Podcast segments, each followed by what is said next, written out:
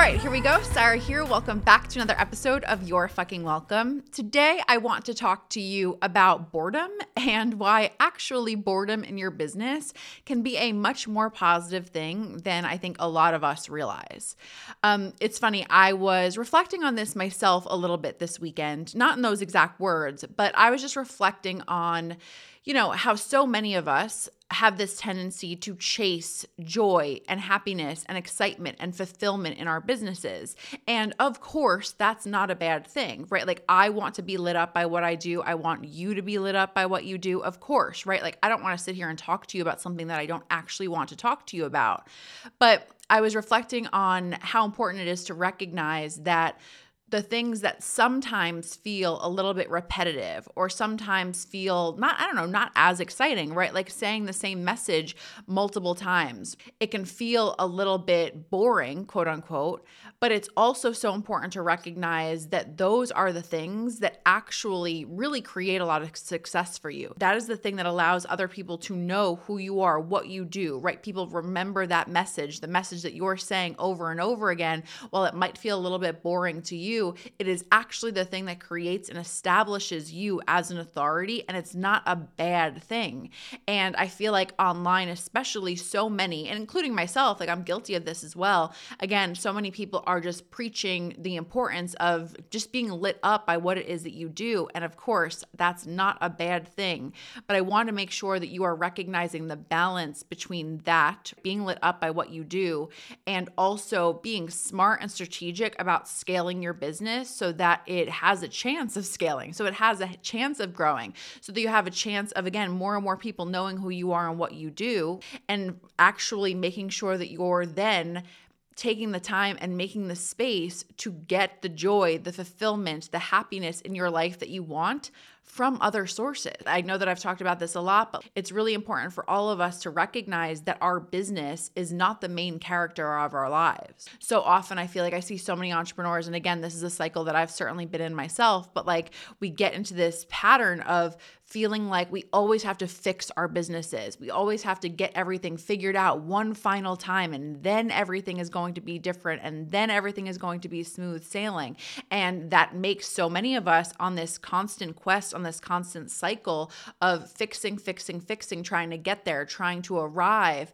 And I, in my experience, in my opinion, it creates so much anxiety and so much stress. And more than that, it creates so much more chaos and actually so often a loss of income or a loss of success because the thing that we're trying to chase and the things that we're abandoning when those are the things that actually worked, right? We're we're putting ourselves in this situation where we're trying to reinvent the wheel instead of just sticking to what works, doing it well, and then infusing again joy and inspiration and excitement into our lives and into our businesses in another way. So, as an example, let's say you have a message. Let's say that it's something that your people have come to know you for. Let's say you have programs that people, you know, know and recognize and share with people because they were so great and they were so incredible. But you, you've said those things for years. You've talked about those things for years. And so you might be in a situation where you're like, oh, I want to do something else in my business. I want to get this certification or I want to be this type of coach instead not that you can't do that, of course. If you really, really, really feel called and drawn to switching niches, switching gears, however you want to say that,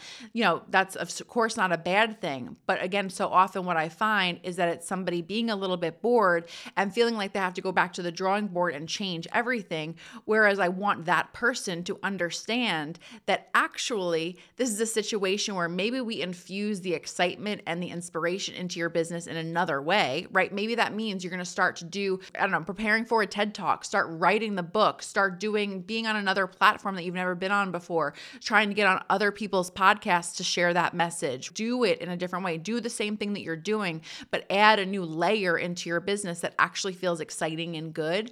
Or, of course, what's probably most important is are you making sure that you are finding joy and fulfillment and excitement in your life in other ways, not just from your business? And, you know, I am more guilty of this this than I'd like to express. But, you know, those moments in my life and business where I have had a tendency to feel resentful or restless, right? Like feeling like, oh God, I can't say the same things anymore, or I can't do the same things that I've been doing my instinct, right, has been to, okay, how do I fix this from a business perspective? How do I figure out the new way of doing things? How do I figure out the new angle, the new program, so on and so forth? And I can't believe how much of my business and how much of my time as an entrepreneur I spent not truly understanding that actually this is about you infusing more fun and joy and fulfillment into your life from other sources. This weekend, I was busy all weekend weekend. I had a ton of fun this weekend. I did a bunch of things that I've never done before. And Monday, I was so lit up to work again. And it was not because I was doing anything in particular wonderful on Monday, but it was because, oh, I got my cup filled elsewhere. And then coming back to work, coming back to my desk, and coming back to doing the things that I do on a day in and day out basis, they didn't feel so heavy. They didn't feel so draining as they have in the past. And I certainly felt less less of that desire to like chase something new in my business or change my business. And so again, I just want to share that with you. I shared this in the uh I actually I think I put on my Insta stories also and I put it in the You're Fucking Welcome Insiders community, but I saw a post uh, as I was journaling this weekend from Dan Henry and it said bored in your business, good. Boring equals predictable and scalable. If you're bored, buy a fucking dog. And I just love like just the bluntness of that message and just the reminder of no, if you are bored, you can go find something else to do. I would hope that you adopt a dog, side note, but you can go and find something that actually, again, lights you up, brings you joy, brings you fulfillment, and it does not have to be inside your business. And, you know, I just want to say again, I, I've you know I've talked to thousands of women. I've worked with so many of you. I've had these conversations and I know that so often so few of you are again having fun. You're you're not making time to play. And what i just want to remind you of is you know i'll say it over and over again. I can say it till i'm blue in the face and i know that you don't get it until you get it. But like the more you rest the more you have fun the more you have a life outside of your company the more money that you're going to make because of how much happier and more fulfilled you are actually going to be as a human. But i just feel like this whole concept of having fun it's so simple yet so complicated for so many of us, especially those of us who are high achieving women, right? Like we're constantly on this path and constantly striving to achieve the next thing, hit the next goal. But something like you having fun, true fun, making time for yourself where there's no outcome involved, where it doesn't matter how you look or, you know, how you come off to other people. There's no there's no goal, there's no outcome. I don't care whether it's you going to a pole dancing class, you going fishing, like whatever it is, you just allowing yourself to do something where your mind gets to turn off and you just get to be kind of that inner child version of yourself where again you're not just like concerned about rules or concerned about about deadlines. Giving yourself that will bring so, so, so much to your business.